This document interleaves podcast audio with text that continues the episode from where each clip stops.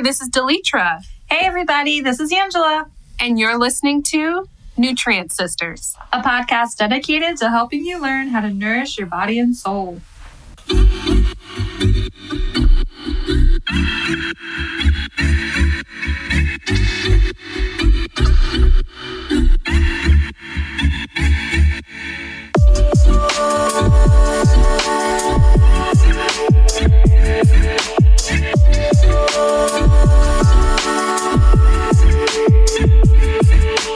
Hey guys, welcome back to another episode of Nutrient Sisters.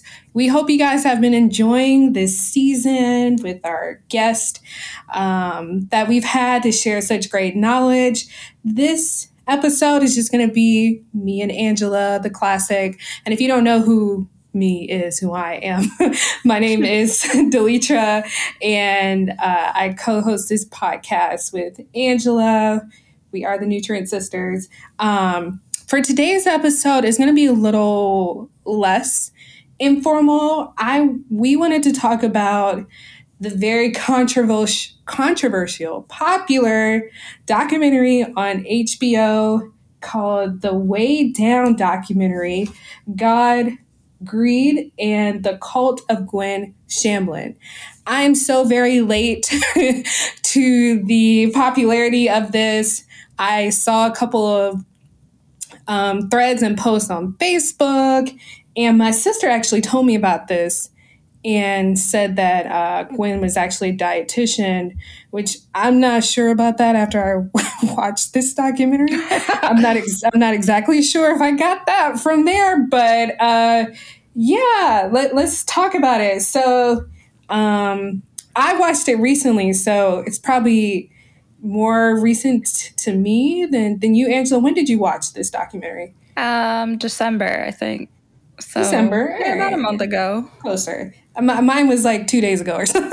Right. Something. So I'm still shook. I'm still shaken by this. And I was texting Angela and I told her, I'm like, I'm scared when I saw the opening scene. Right. And I saw those kids in that whatever the heck they were wearing, and I don't know, the lighting, the music, it gave me very witchy cauldron type of vibes. I knew something scary was on the horizon. I didn't even need all that. I just saw the hair and I was like, yep. Gwen's hair? Yes. I was like, I already knew some crap was about to come down. Right. So I wasn't sure. I was like, wow, I am interested to see what her rationale is for the hair. And I don't think we ever got there, but I just knew that there was going to be a story behind that. Maybe she's from Jersey. I don't know. No. Which I didn't get from her. But if you haven't seen the documentary, I really advise that you watch it. I don't know why I was so hesitant to watch it. I was supposed to watch it last month, and I put reminders in my phone to watch it, and I was like, nah, I'd rather be watching whatever I want to watch. Right. I don't know why I didn't believe people that this documentary was good, okay? And most of the stuff that's, like, relevant to us, like the weight loss aspect of it, the diet book, was primarily on the first one and a little bit on the second.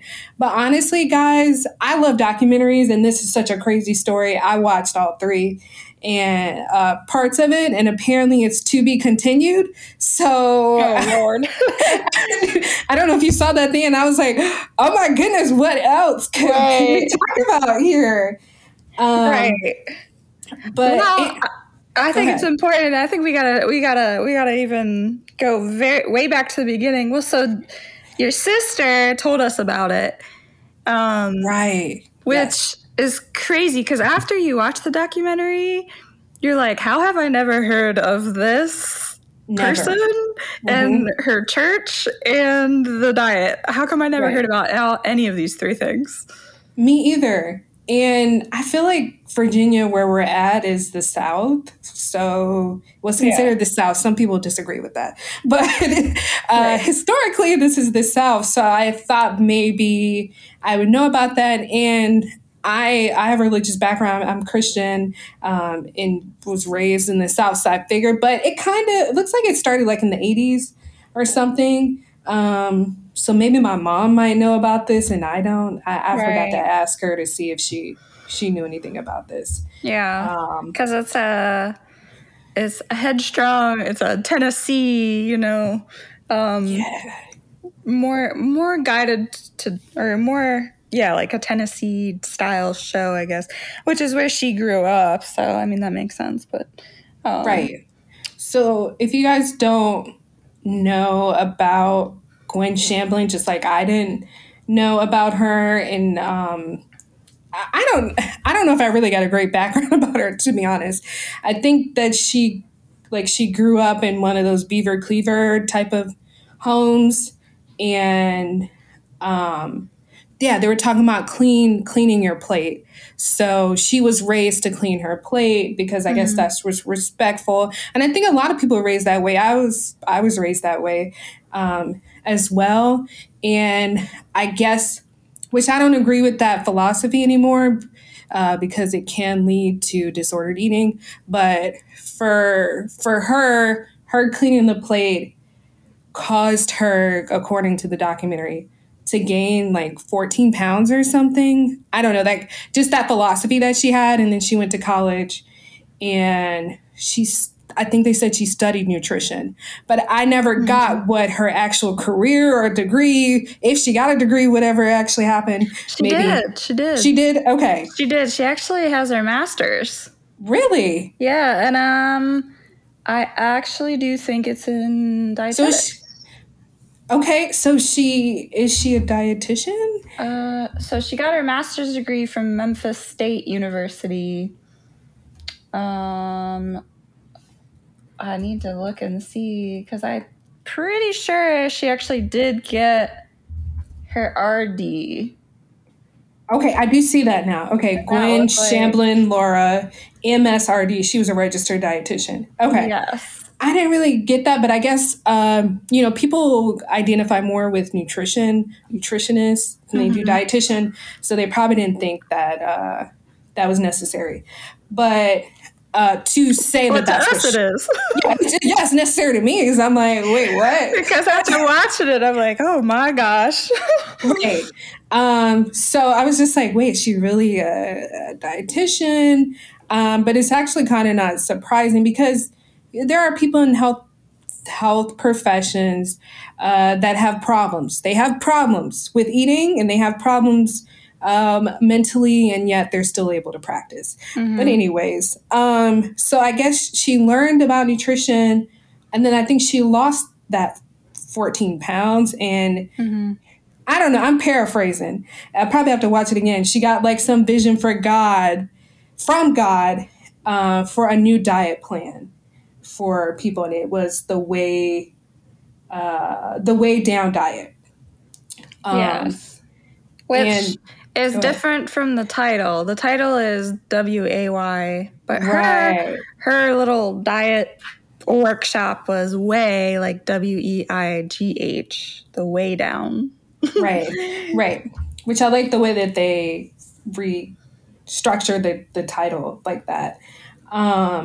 So she got a vision from God about this diet plan, which essentially what I got from it is that you only eat when your stomach is growling, and you can eat whatever you want, but it's only during that time period. And then the other time periods, you need to pray and look to God. You need to help you not to eat. Is that what you got from that diet plan? Yeah, like it wasn't restrictive. Like it's not like you weren't allowed to have a cake or a cookie. There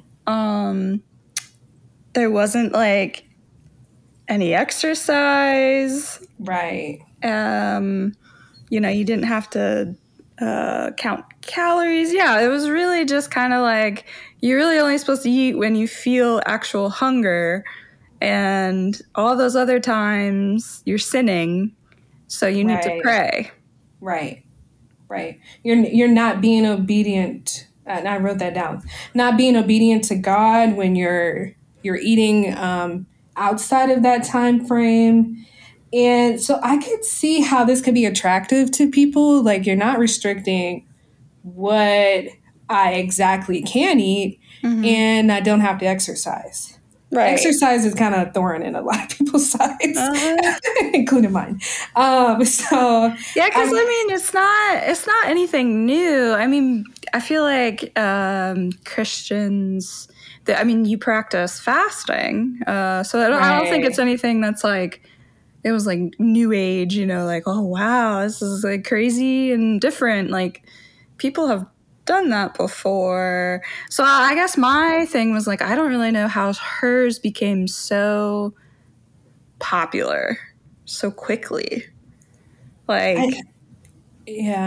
I can only hypothesize, and I think it's her manipulation and perversion of God that aspect really hit with people, because nothing about that diet is groundbreaking. Right. But I just think her perversion of, like, you're not being obedient to God. And I don't know, because I was looking up to see, are there religious diet books out there? And apparently there's tons. So yeah. I'm unaware of all this stuff. I know a little bit, because I always hear people talk about a very popular one called the Daniel Fast, which I don't know anything about. I just hear that people talk about it. So I know it stems from Christianity, but I know just from watching the documentary, like, well, in the very beginning, and it's not to say that we're trying to bully her through this podcast, but no. When you first saw her, she looked very like...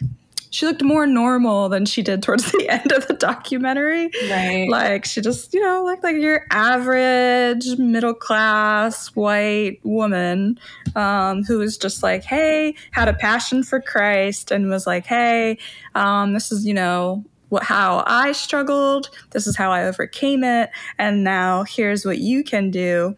And she created this little, like, it's called the Way Down Workshop, but it's like I guess like a booklet with like, what do you call those, like, prayer things that you go through? Like devotional. Yeah, like devotional, like. Okay. And then from there, just kind of like, she started it at like one church, and then all of a sudden it became like 10 churches, 20 churches, 40 churches. Right. Like, it was just like across the country. Right. Well, let me go back to the Daniel Fast. So the Daniel Fast is in the Bible. It's the book of Daniel. And it's when Daniel, he went on a fast, and he only ate vegetables and he had water. And that was for 3 weeks. So that is not intended to be a diet. That is something spiritually that was done to test. I think it was to test his sermons. There was an end result that was not related with weight loss or with really help at all, to be honest. But I do see that some people will take that fast and turn it into a diet plan. Right. And the way that the Daniel Fast is, I don't want to say marketed, but the way that is presented now is not even as strict as the Bible with vegetables and waters. Now it's just, from what I see, promoting plant foods. So whole grains, reducing the sugar, and eating vegetables and fruit and water, which is great. So it's more of an extension on that. But so fasting, I don't know, just my perspective is well, it's not my perspective. If you're talking about Christianity, it's not for weight loss. It's about a spiritual relationship with God. It's to hear from God. It's not meant for you to lose weight. I could see how somebody, because traditionally, well, I'll even speak for like my experience in the South, going to church, you fast in the month of the first month of the year. And they say, you're giving that month back to God. You're setting the foundation for whatever year that is. So I can see how, especially if you did the Daniel Fast, the way that it's presented today, and you're eating vegetables and you're eating healthy, and you're like, hey, after that, I kind of want to continue. I want to continue that. I want to keep those foods inside myself, especially because it's for 21 days. And I think I think they say it takes 21 days to create a habit. Mm-hmm. So I could see how that could be like a kickstart for, hey, I want to eat healthier in my life. But fasts are not intended for weight loss or for health. Even if we think about the Ramadan, from the little that I know, that they fast for a certain time frame. And then after that time frame, they're eating large amounts of food. And it didn't have to be healthy. It just had to be food. And a lot of times when people restrict, they tend to overeat.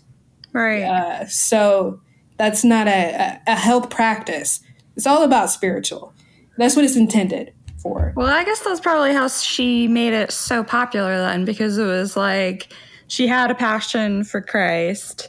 Right. She knew other people were struggling with that, like, relationship with God. And then, but also she, from a dietitian perspective, she was like, yeah, but a lot of people are also struggling with weight. So how do I combine these two things and make this catchy? And I think that's how it kind of came about to be so popular, I guess, across the country. 'Cause I think at the time, 90s, you've got a lot of famous people like Oprah were kind of very vocal about their weight loss journey. Mm-hmm. Ricky Lake, I remember that. I'm sure at that time because weight loss was already kind of on the forefront of everyone's mind.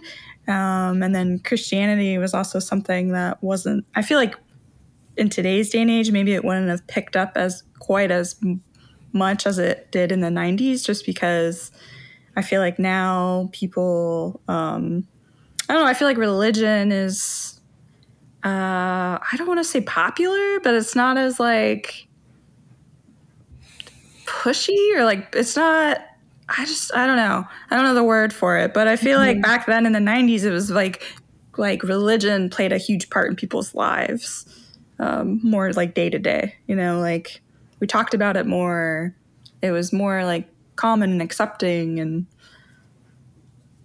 I don't know. I don't know how you feel about that, but the only difference. Well, I was really surprised that the church was still going on until now. But I will say that the different generations have a different viewpoint on church and religion. I'm just speaking from my world, my sphere, that I remember growing up, I could go to church. It was available for me to go to church every single day. Mm-hmm. Monday, Tuesday, there's always something going on. There's choir practice, there's Bible study, there's prayer, there's the actual Sunday service, there's, and from what I experienced from my generation, we're not going to church all those days. We don't think that that's necessary. Mm-hmm. Although I'm sure there's some millennials out there that, they still can carry on that tradition. Right. So, but if going back to what you're saying, if you're going to church every single day, that's a huge influence on your practices, how you live, who mm-hmm. you encounter, who you're, communing with, every single day. Mm-hmm. Especially in the South, which Tennessee, that is what do they call it? Don't they call that the heart, what do they call that? As soon as you enter Tennessee, they have something on the Bible Belt. I think they... Oh, okay, the Bible Belt. Okay. Yeah, it's the heart of the Bible Belt or something. Is it? Okay. I've never been to Tennessee, so I was interested to see it didn't. Okay, so when they showed us the town, it didn't look like nothing was going on, anyways. It just looked it was just church, right? So, and when you get into towns like that, church has an even greater influence on you, because mm-hmm. that's your meetup, that's your people, that's your spot, right?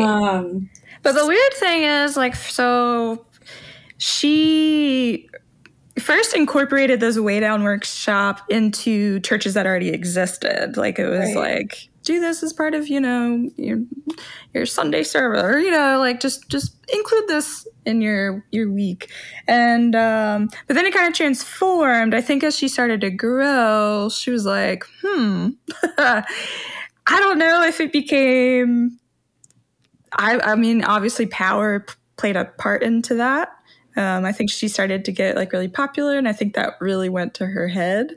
But I don't know if it was really, because they talked about the people, the members of the church. If you watch the documentary, some of the members of Gwen's church, which we'll talk about in a minute, but they said that like at first her passion was so like apparent. And so I wonder if when she kind of broke free from these other churches, if it really was the passion she had for Christ, or if it was just like, I'm just trying to make money, you know, like, right. Or it probably could have just been a combination. Yeah.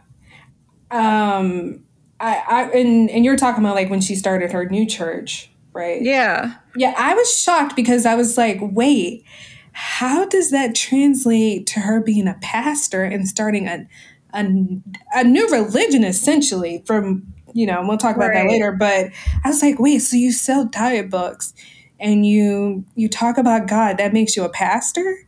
Right. I'm confused. Like, what? How does that translate? And right. That just shows you the influence that people have. And, you know, if you want power, I think she saw that as another power move, another way to be in control. Yeah, because I mean, you know, back to your point, if you have an eating disorder, you struggle like mentally and emotionally. Mm-hmm. And like, I don't know if you paid attention, but like it seemed like she got skinnier and skinnier and skinnier throughout the whole documentary. Like towards the end, I was like, oh my gosh. Whoa. Like, yeah. I mean, they kind of alluded that her daughter might have an issue, especially after was it a miscarriage? I think her child died of. Oh no, I'm thinking about somebody else. Never mind. I can't remember, but I know she lost a child. Yeah. So yeah, I think the daughter obviously had some issues, but the mom, I know because she did the Way Down workshop, you have to kind of keep up with that appearance of like, I'm doing it, I'm following what I, you know, am preaching. Which, you know, was she really? I don't know, but I don't know if she was eating when she was hungry. Right. But clearly you could kind of see that she was also maybe struggling a little bit, and I wonder how that like really affected her. Because when she was little, like you said, she would clear her plate. And I think, if I'm not mistaken, it said that she had a lot of siblings, right? I can't remember. I'm not sure. I thought that it had said that she had a lot of siblings, and that was also part of it, was that like it was kind of like a fight for food. Oh, okay. But I could be wrong. We'll have to double check that one. Yeah. But I could be wrong. But if that's the case, then obviously there were some issues with food that started when she was really young. Yeah, some food insecurity. Yeah, which I hear is common in larger families. Mm-hmm. You got to fight to get the last turkey leg or something like that. Right.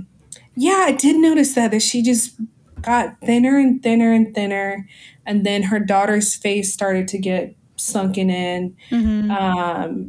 It started to look very concerning, and I'm really surprised that the members didn't see that aspect of her. Like, wow. But you know what? Everybody has a view of what they want to look like.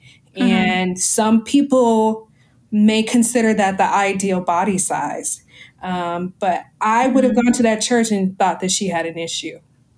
Well, it's interesting because, like, the whole time I'm watching the documentary, they have the members on, and I'm like, what is, like, is there something wrong with you? Like, how, I don't understand how people get, like, you know, caught up in these, like, cult-like things. I'm like, how? But a lot of the people that were on there, they talked really fondly of her in the beginning. Like, they were like, we were really successful. Like, right. A lot of them weren't like really negative about her, and I was like, this is weird.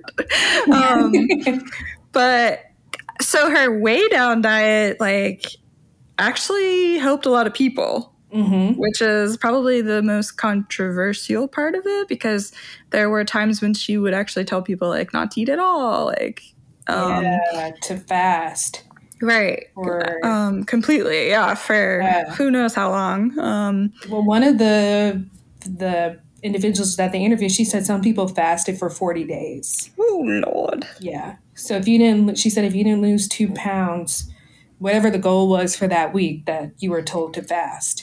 To lose more weight at a rapid time frame, which is just interesting, because she was a dietitian. Mm-hmm. So she's making us look bad. I know. I was going to say that there's always a bad apple in the bunch, you know. And I'm thinking, oh, okay, if she was a registered dietitian, why didn't nobody report her license? But right. If you're in a cult, you're not. Maybe they don't know that they can do that, first of all. And number two, like, you're made to believe that everything's okay. Mm-hmm. And she is like what I think people believe dietitians are. A white, skinny woman telling you that you need to be thin or you're not good enough, and how you should eat. I think that maybe there's some people that they don't find any horror in her, because that's what they think dietitians are. They right. think that's who we are. We're the food police. We're thin white women. There are a lot of white women in the profession. And true. Thinness is a concept that I'm just looking on the outside that white women highly seek after. How mm-hmm. they can be more thin. What can they do to be more thin? Right. So maybe that's why there was no disconnection there.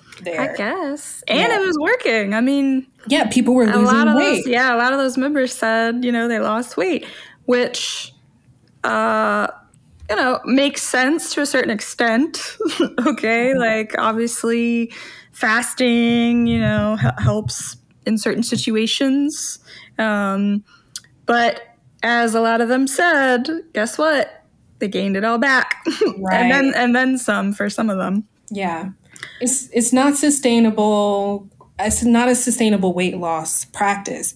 But I think we talked about before, I don't know what episode, that some people are okay with temporary success. Like, mm-hmm. it doesn't matter. Whatever it takes for me to be in this body, whatever that body is, for a set time frame, they're okay with that. Right.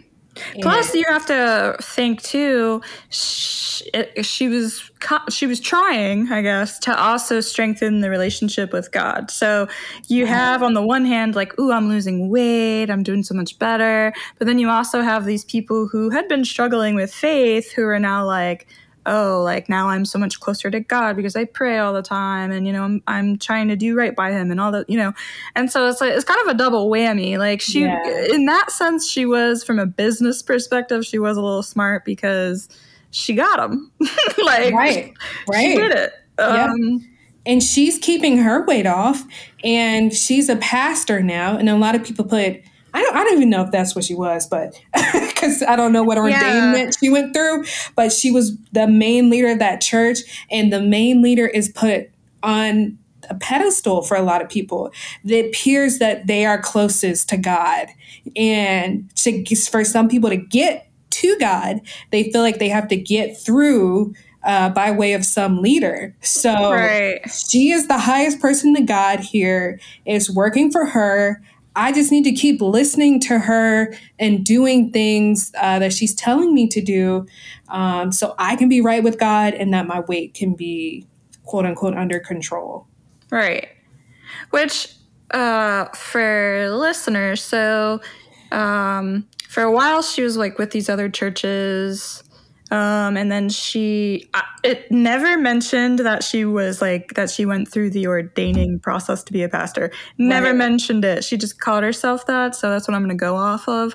Yeah. But she ended up creating her own church, which was already like super controversial because she like, what, she didn't include like the Father, the Son, and the Holy Ghost, right? The whole Trinity, yeah. She was like, we're done with that, which already people who are Christian are like, what? That's like the whole like theme.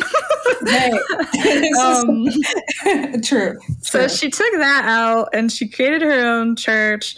And like, from what I got from it was that it was basically all about like the sins in life and how like, so you shouldn't really be like gluttony. What are the other sins? Laziness, mm-hmm. You know, like all those. Murder, lying. Yeah. And basically, and then she somehow also morphed in like looks, and was kind of just telling people that like, this is how you do right by Christ. But it was really based off of just those sins. That's what I took from it. I don't know if you did, Delitra. It seemed like the most important thing for her was weight loss and child rearing, and God is stronger. God is above. I don't know. You know, the tapes are probably all cut up, but right, I didn't really get a big message from her. Right, anything that's substantial. It wasn't like your typical service. It was kind of like, yeah, you need to look good for God, and like, right, and like you need to lose weight for God, and. But also, like, be a good parent, and like this is how you parent, and which was like completely wrong, but right. But and then there was another aspect to being a good like wife or husband, I think, was another one, but wasn't really like your typical church, so I don't even know how it can be considered a church. Yeah, like, what is it? And then they were talking about the structure of the church, and there was, like, 5 men that were, like, leaders over her, and then they used her. And I think at some point, didn't she claim that she was – did she claim she was Christ in flesh, or was that – what? I think maybe it was her church members that – oh. But like at a certain point, she starts getting a little too crazy, and then really just starts talking about how like she is the one true, you know, God on earth, and like she started really going off the deep end. I was like, oh my gosh! And this was all just from this diet. Like, you have to understand, this just started like I said, she was normal. Or she appeared normal. Let's just say that. She appeared to be a normal, suburban, you know, southern little country bumpkin girl. And then all of a sudden, towards the end, you see this like monster. Yeah.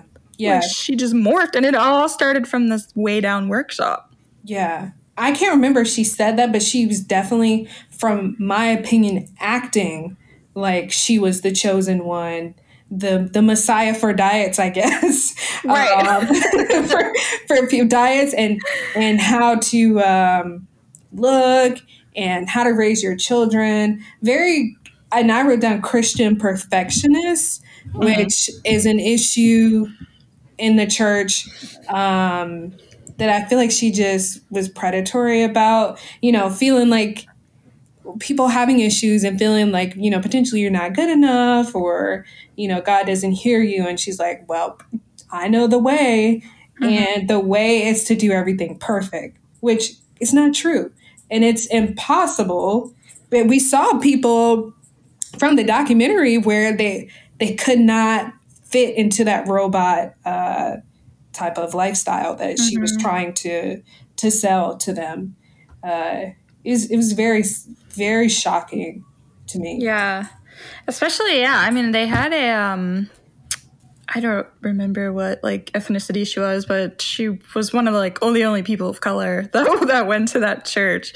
And there was like, I counted like, I'm sorry, I had to like 5 black people at this church, at least on the documentary. There might have been more, and I was like, wait, what? Right? No. And they had talked to one of them. I don't know which one it was, but she had said like, if you looked around the church, like it was just like everyone looked the same. Like, yes, they were like all wearing the same, and they were, you know, acting the same, and it was just, she said it was just weird, but which makes me question, like, why were you like, if you sit and you look and you're like, something doesn't seem right here. Like, well, I thought about that and I was like, you know, our culture, it expands, you know, the world. Like, you know, we're Black culture. Let me speak from Black culture. There are some similar things all over the world that we share. But I was also thinking about the town that they're in. And it looked very closed off. So I'm like, you know, they're probably born and raised there.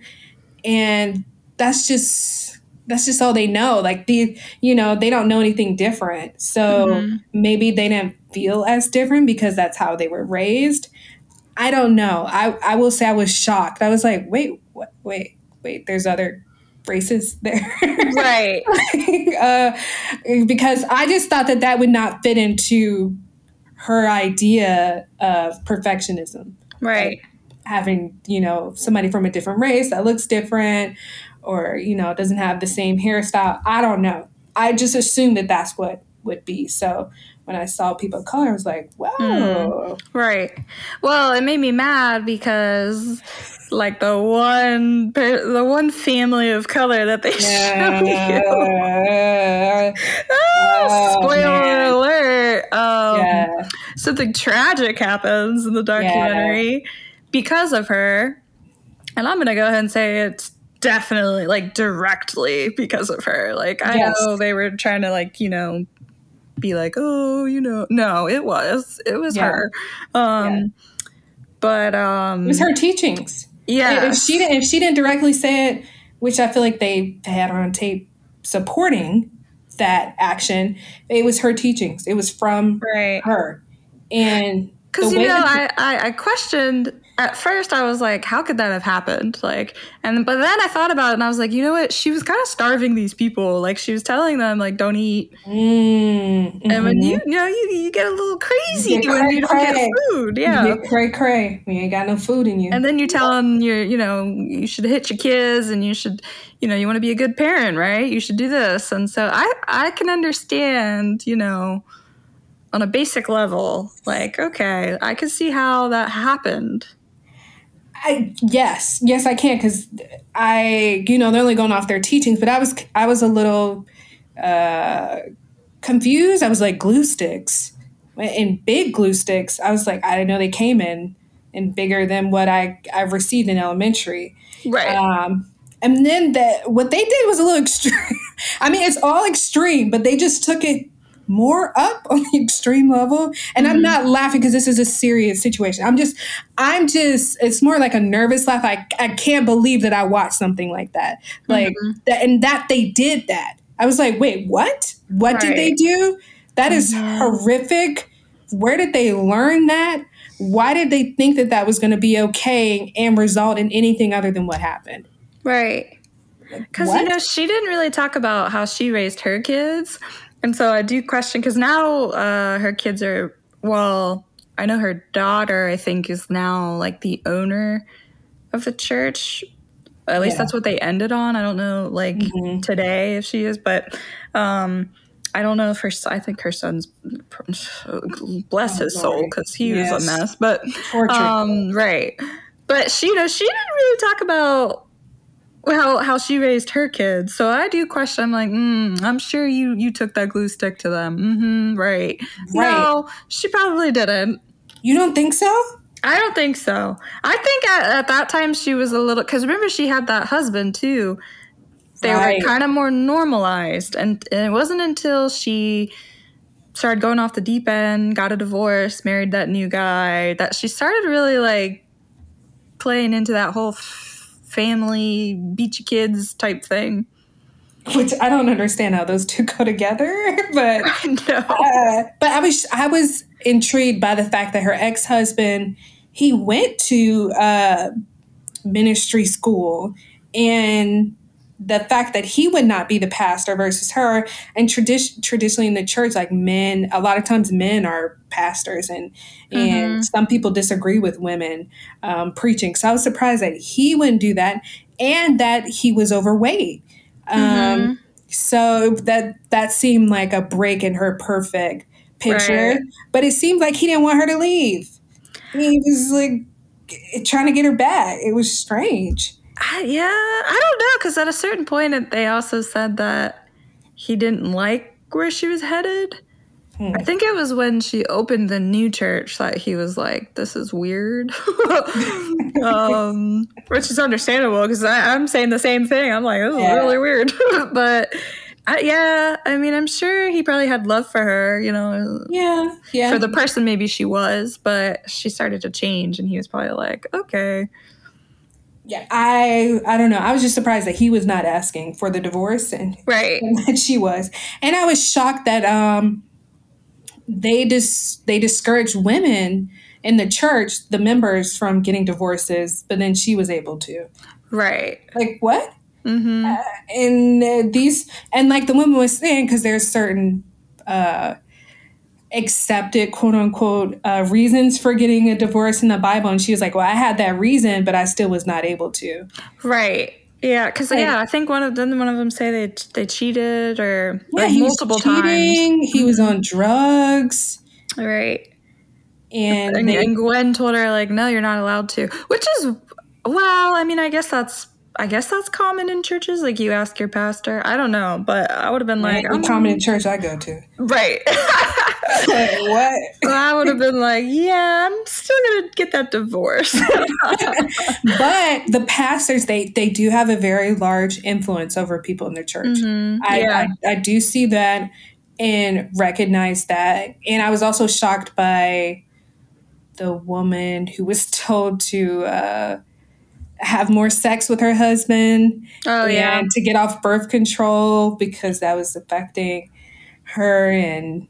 You know, and she was trying to prevent to have another child, and then she ended up having one, and then she got scolded for having it. I was like, well, what do y'all think was going to happen when you have sex? Like, they're going to have another child. Right. Well, even, but you got to keep in mind, it was a small town, you know. You know, some of those small towns, everybody knows all your business. So if they had still gotten a divorce, that probably would have just ruined her whole life because, you know, small towns. Yeah, she would have probably had to leave the church and start a new one. And yeah, you're right. You know, that church seemed very close knit. So I'm sure that's the majority of where her friends were.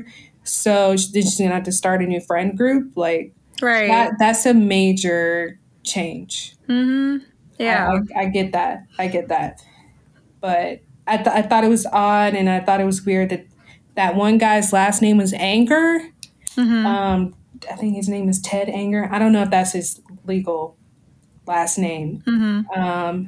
And it seems like they interviewed his son, but his face was like, you couldn't see him. It was in the dark. And he was saying, you know, that last name is fitting for him because he's abusive and very angry. According to this person. Sure. Yeah. So I thought that was strange. And going back to the couple that got locked up, I was shocked that they were paying for their bond. They created that website. Yeah, that's really weird. Because no church has ever done that for anybody. Like, it's just weird. Not that I know of. I feel like that's how you know that they're guilty, because they're like, we're going to try to sweep this under the rug. We're going to pay for everything. But it seemed odd. I would think, like, I don't want no dealings. I denounce that family. Mm-hmm. They ain't no true members of Remnant. And I feel like me writing checks and saying that they're innocent, that I'm complicit with them. Like, I think that's her whole personality, though. I'm telling you, that girl loved the fame. It didn't matter if it was good or bad. You know how some people are. It's like, they don't matter. Yeah. Like, attention is attention, no matter if it's good or bad. And I think she liked it because it gave her church a name outside of Tennessee. Like, people from all around the country now are like, oh, like, what's going on in this church, you know? Because it's not church. This is like... Right. This is something else going on. But I think she liked that. Yeah, I know there's some people that say, you know, it doesn't matter what type of press you get. good or bad press is attention. Yes. I wouldn't want a negative attention, but maybe some people are drawn to that. Maybe some people saw that it's a cult on the documentary and they're still going to go there to be a member. Probably. That's freaky. I'm sure there's still, I mean, it's very similar to, did you watch the Lululemon documentary? No, I haven't, but I heard that was good. Oh, it's very similar. Like, really? She started off, this little white suburban lady who just started selling clothes at the back of her like trunk, and then over time, like the power and the fame kind of like got to her head, and she became a little crazy. But we still have people that sell Lululemon, or not? Is it Lululemon? Yeah, that's the exercise. It's LuLaRoe. Sorry, LuLaRoe. Oh, well, what's the difference? I just say the same thing.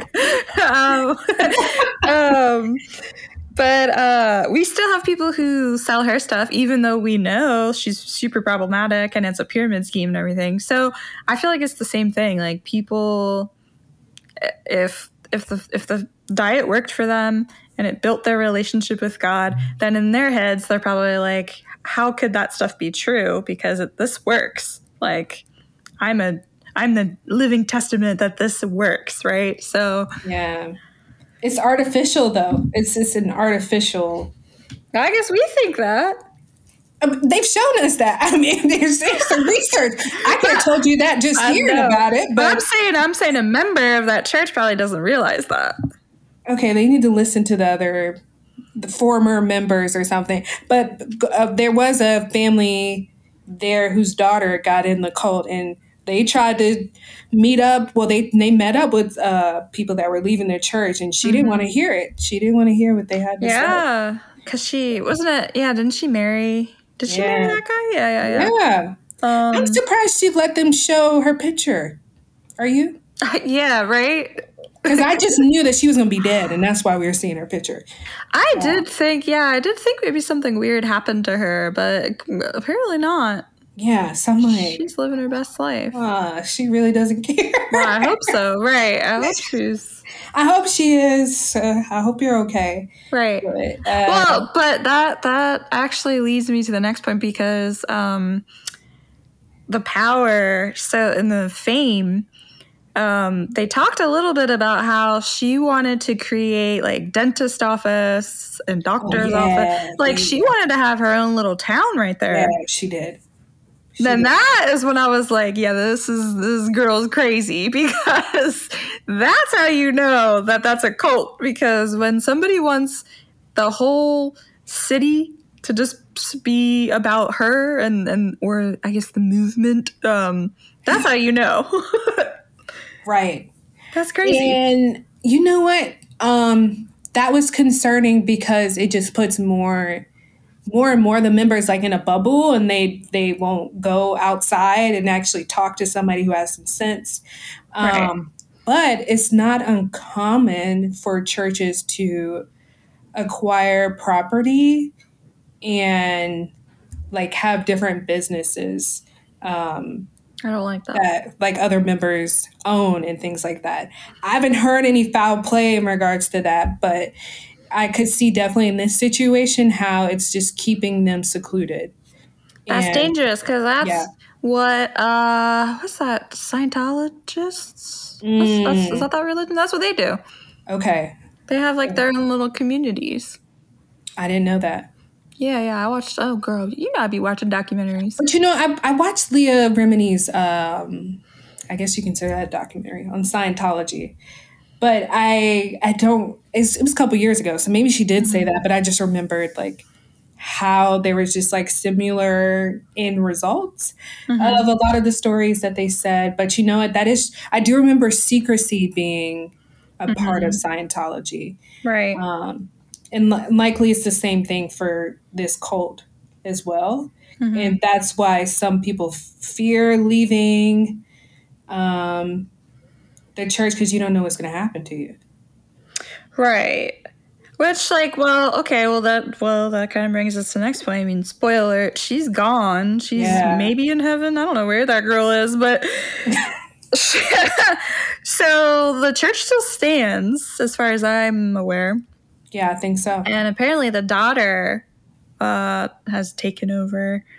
I don't know if her daughter actually had the same views as her. You know, she kind of like stepped out of the limelight once she kind of went through that. I'm pretty sure it was a miscarriage, but once she went through that, I think she started to like kind of take a step back, because I think mentally and emotionally, like, it was kind of really draining, probably exhausting to kind of keep up with this appearance that her mother kind of created for her. But yeah, like, so her mom is gone. And so is the stepdad. And then I think, was it her husband or was it the sister-in-law? Yes. So her husband and like two leaders. Yeah, that's a lot. That's a lot. That is. That's a lot. For her to deal with and say that I'm going to be the pastor of this church. Like, right. Huh? But I just wonder if they're going to continue the same principles, you know, and found, what built the foundation for the church. If they're going to continue to do the Way Down Workshop, like, why would they stop? What's the reason? I don't know. You would think being exposed, but I mean, the statement that they gave, it didn't seem like they felt any differently than they had before, and that's which they had those people on the hook for that weight. That weight in appearances. They have them on the hook for that. That's their je ne sais quoi for churches. I mean, there's a whole bunch of churches over there. What makes hers different is that, I think, just looking like the perfectionism, the view, like somehow whatever they're saying, they're going to be more perfect and better in their lives and closer to God. And they got them on the hook for weight and judging them as a parent, in the way that they look. I think that is what brought them there. So don't they want to keep them there? What are they going to do differently? Yeah. Are they going to start the Trinity now? I don't know. I don't know. I don't know how you can go back to that after this. Like, oh, by the way. So I don't find a reason for her to not continue that. Like, why would she stop? She looks like she's looking more like her mother as far as appearances. She's been there through everything. I know in a cult, when you're in a cult, it's hard for you to leave. But I think, you know, as a kid, it's impossible basically to get out of that situation. But once you become an adult, you start to have a choice. But they feel like that maybe that's their best choice. Whatever programming they have, that's the best choice for them. That's true. I mean, and you have to remember, they were making millions of dollars a year. Millions of dollars a year off of all of these things. Yeah. All of her teachings, quote unquote. Because she didn't just do, well, we mentioned a little bit, she didn't just do the Way Down Workshop. She also did... I think like how to raise your kids, like videos and stuff like that. And then and then there was the relationship ones, you know, so she was making like millions of dollars a year. Yeah. And I think her husband, her second husband, wasn't he kind of rich or no? He came from a rich family. Yeah. He was like a struggling actor, right? Or singer? Singer. But it looked like he didn't pay for anything. He didn't want to pay for anything. Right. Despite having a lot of money. I don't quite understand that. But so they made millions. So that's also kind of a huge motivator. Which was probably passed down to her. I don't know if they had a will in place, but their death to me is just so strange. I don't get it. And we were talking about this, like, it just seems calculated to me. It was strange. So the plane went down in a lake. Yeah. And which is already kind of like a lake. Okay. Like, I guess it was a big lake. I don't know. But, and it was, all those people were on there. And I think you had told me that earlier that the husband knew how to fly. So right, that's kind of weird. But I mean, I guess unless they had like a faulty, you know, or some sort of malfunction, which they didn't really allude to. But yeah, to just kind of suddenly die in a plane crash after your deposition. Kind of weird. Yeah. And can't they find out why a plane malfunctioned? Like, can't they? For sure. So that's like, I mean, they found out with Kobe Bryant, you know, the helicopter. Right. So I would imagine, yeah, they could tell. It doesn't make sense. I think it makes sense for him to set her up to die, so then he get the money, but then he also died. Right. So I know it couldn't have been that. But then also, like, why kill the brother-in-law or your son-in-law and these two other men unless they had something, like, huge that they were hiding? No, well, that's what I was thinking. I was like, okay, maybe they killed themselves because they were the ringleaders for all this crap. And they knew that they were going down. So I just feel like she was too vain for that. Like, I mean, I don't know, because she discouraged others at the church from committing suicide. Right. So then for her to do that, that would be hypocritical. Right. So I don't know. It just doesn't seem right, though. Something is up with that. I know. Because, like, find out. Because it was, what, May? Was it May 2021? The crash? Yeah. Yeah. Yeah, so just kind of just weird, because she had just been to court, you know, they had these lawsuits against them that she had to do a deposition, like, so clearly, like, legally they were starting to get into some trouble. I'm sure they were probably going to be made into criminals at some point because they have a lot going on in that little church there. But it is kind of strange. Yeah, it seems so odd. And I don't especially know, in a little lake, like, I could see if it was maybe over the ocean.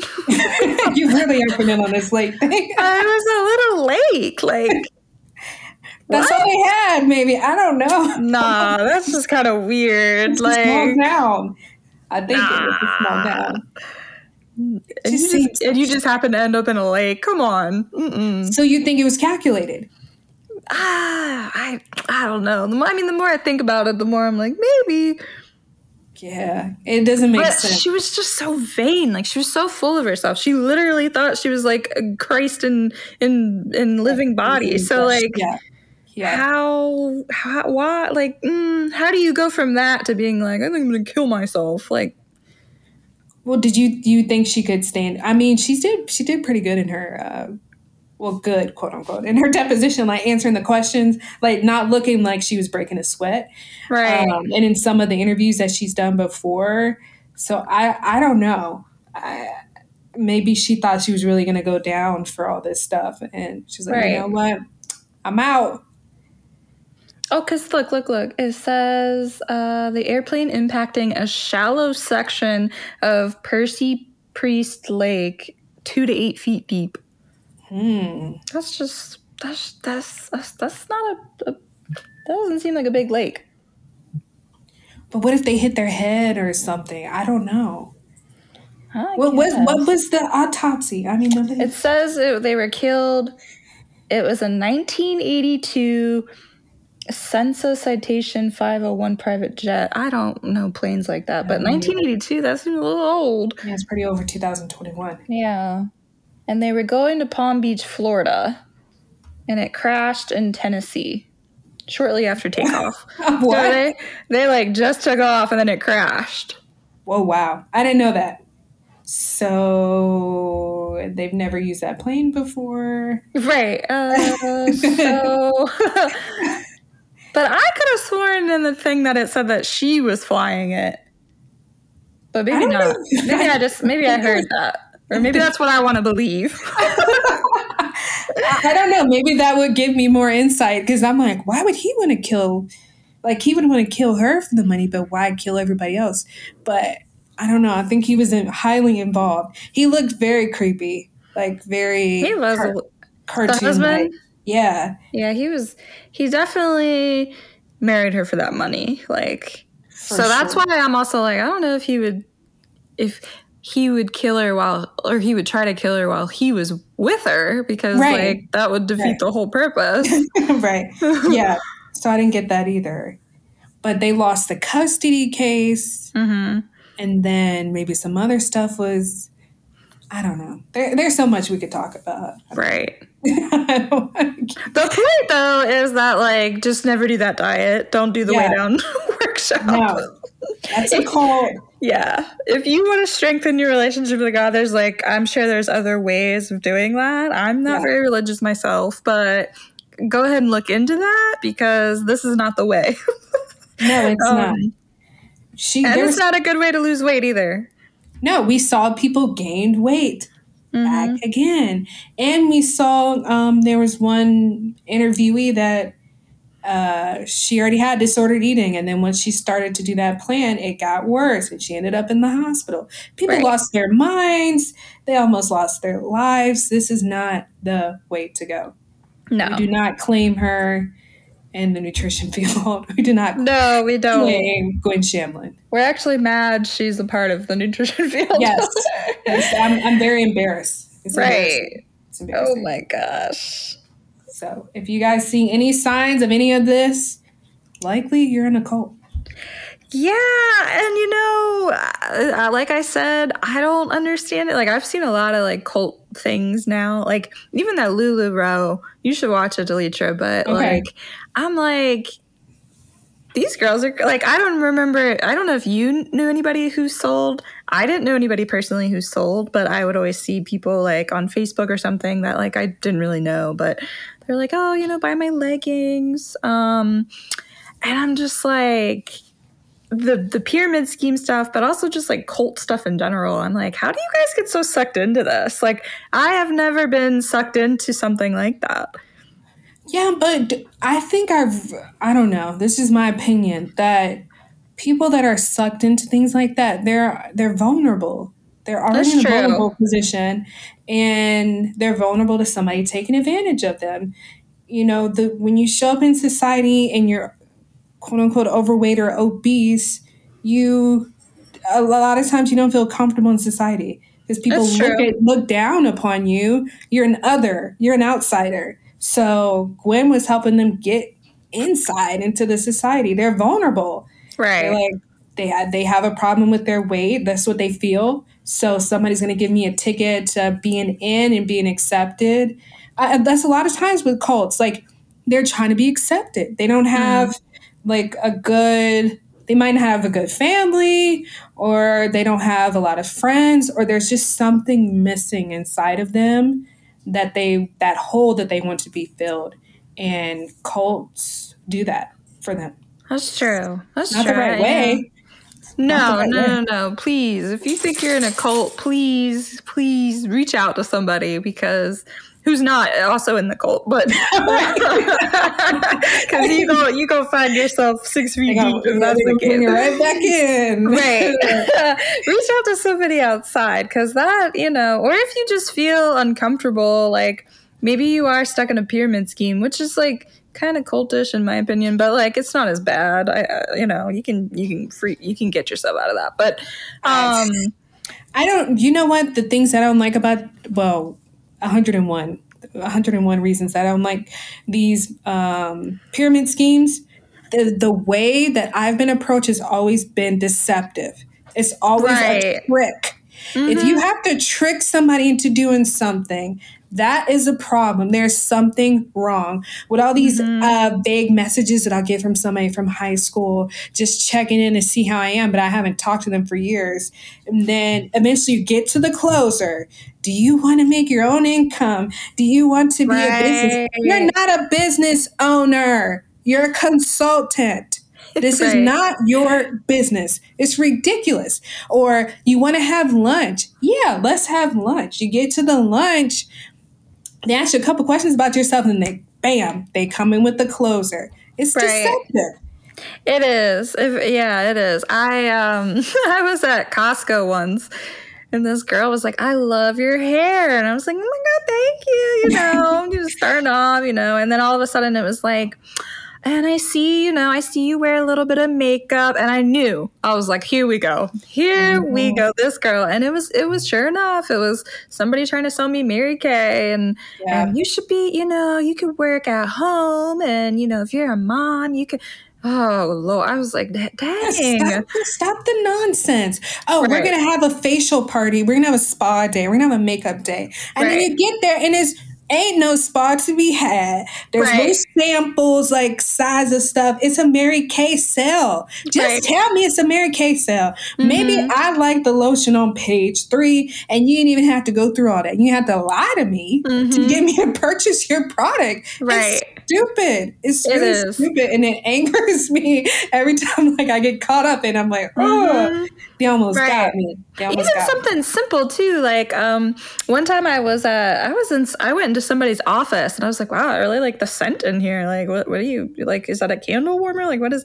And of course, it's one of those freaking MLMs where they sell you like these candles. And I'm like, oh my, I just like the scent. Like, please.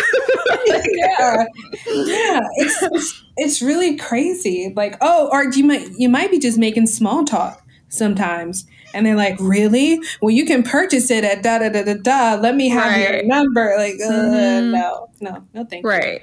I'm good. I know. And they're not stopping either. I mean, there's a lot of companies. Yeah. I don't know. The nice thing is I don't know anybody personally who sells any of those things, which is nice because I'm like, wow, I know how to pick my friends. I'm dead serious because I wouldn't be able to do it. I would block in a minute. I was going to say you have to block that person. And these are that's another thing. These people that approached me, they're not even close friends. They're like somebody I knew many, many years ago, or I kind of know. I mean, but it's changing though, and I don't know. I fall for this. I'm not going to lie. I fall for this, and maybe this is a part of the whole thing. These new Instagram accounts where they're like, this is what I got on Amazon and you might need it too. And I'm like, what do you mean? And so I'll click the video and like it's just people, like everyday people who buy a bunch of junk from Amazon and then they'll like do a video on it and they'll tell you like, you know, this is what it is. This is how much it was. The link's in my bio. Like you may or may not need this. And I'm starting to fall for it, Delitra. This isn't good because, like, it's just, like, random everyday stuff. Like, I saw somebody the other day who had a steam cleaner, and I was like, I've never thought about having a steam cleaner until I saw that video. And now I'm like, I need the steam cleaner. Or, like, this other girl the other day had something. She was like, oh, this is a car accessory that you need. And I clicked on it, and I was like, what is this? What's she talking about here? And, like, just really just random things. But it's starting to get me. And they're not like MLM. I mean, they're just, I don't know. The one girl I know, she said she doesn't work for Amazon. I'm pretty sure she probably gets like a percentage. Probably like a percentage, yeah. But that's starting to get me, Delitra. I'm like, oh. Because I love Amazon. I mean, but that's marketing. I mean, maybe the pyramid scheme people can say the same thing. But I know, yeah. I just see that as affiliate marketing, just like Instagram in general with their ads. And it's like, huh, that does look interesting. And then before I know it, I'm looking on the website trying to purchase that. Right. I got a lot in my wish list that I didn't have before Instagram. And, you know, maybe I'm not as mad at that because I feel like I have a choice and nobody is like really pressuring me to do things. Mm-hmm. I will say, you know, it's okay to me. It's okay to sell things to me, but not try to manipulate me.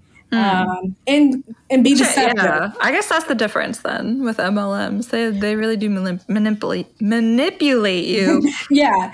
And I know that there's some rules about social media. Like if you have like a paid partnership or it's an ad, you're supposed to mark that it's an ad or you have a partnership. And there are people that don't do that. And I think that that's deceptive. Mm-hmm. And I've gotten better and better about identifying what that, who those people are. Just right. like that Amazon thing, when they say link in bio, they want you to go to their direct link mm-hmm. where when you purchase that, they're going to get the money back. Or when you hear somebody being very specific about a brand, oh, I made this frittata with Green Giant frozen peas or whatever, but there's no ad or paid partnership. They are getting a kickback. That's Why true. Would it be so specific? Just say peas. Why does it have to be Green Giant peas? Right. And I don't like that. And I don't know if they just don't know that there's rules out there that they're supposed to be labeling things like that. So I try not to, really get hard on them, but I feel like I've been really great about seeing that. When they say link in my bio, it's because there's a specific link that's going to get them paid. Right. And I would be okay with that if you say, I'm an Amazon affiliate partner, and if you follow this link, I may get a commission. And I see that, and people are like, but still my views are the same. Like they're not controlled based off of this product. Right. But then when you're being deceptive, that's where it gets me. Marketing, that's fine. Sell me stuff. I shop. I purchase. Just don't lie to me. Right. Don't lie to me about it. Mm. Yeah. That's true. And don't play with my emotions. No. Don't tell me that I need, some wrinkle serum because you're starting to see something. Mary Kay will call you out. Because Mary Kay consultants do that all the time. They're like, girl, do you use any wrinkle stuff? I'm like, no. And they're like, well, we have something you might want. Like, get out of here. Right. But you learn in marketing to pinpoint people's pain points. Right. That's what they call them. And I'm like, whoa, like they're preying upon your pain. Are you lonely? Are you, do you want to look young? Do you want your breasts to be up here? Right. Like they're keying into what you're in pain about, where you're empty in life, sale. Right. It's a part of marketing. It's a sad, sad truth. Cause yeah, dang. Well, guys, the moral of the story today is don't get into a cult. Okay, run away. If something doesn't feel right, you need to turn the other way because it's not right. You got to trust your instincts. But also, don't do the Way Down workshop. Gwen Shamblin is a hot mess. Yeah. R.I.P. Sorry she's not here, but she should face the consequences of her actions. But but hopefully you guys can watch the documentary if you haven't already, because it's actually pretty good. It's funny. Like, I was laughing. I was like, what's going on? There are some, obviously, trigger warnings. There are some things in there. There's some tragedies that happen. But overall, it's pretty good. It's not too long either, which I like. But yeah. Thanks for listening to this episode. I know we kind of went on a tangent there towards the end, but we like doing the impersonal ones too. We've been really loving the guests that we've had this past season 4. We hope to continue to do that in the future as well. So if you know anybody who wants to be a guest, or if you personally want to be a guest, we do have a form that you can fill out. As long as it's related to health and wellness, then we'll probably most likely get you on the show. So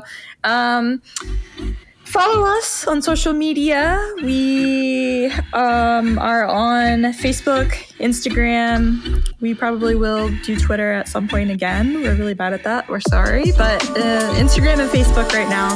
Follow us. Subscribe to our podcast. We release episodes every other week. Until then, have a good day.